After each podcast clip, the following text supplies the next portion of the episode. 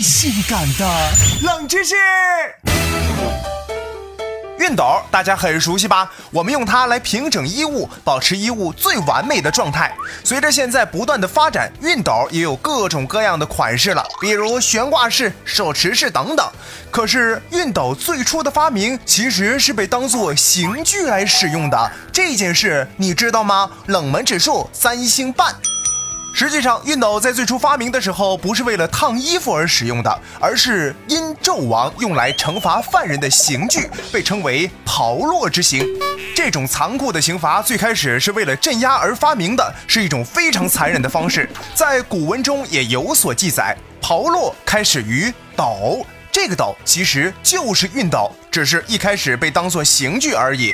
老话说得好，得道多助，失道寡助。也正是因为殷纣王多行不义，最终导致了亡国。这种炮烙之刑，由于太过残酷，也被后世废除掉了。嘿，小时候看电视剧啊，就是武王带着哪吒他们冲啊，这这这。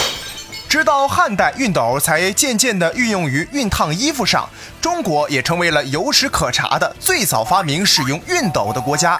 现如今，市面上的蒸汽熨斗作为日常用品，非常的常见，为我们的生活也提供了很大的便利。从未听过如此性感的冷知识，这就对了。上学的时候，为了能让校服快点晾干，就用熨斗去去水分，然后，然后就一不小心烫了个洞。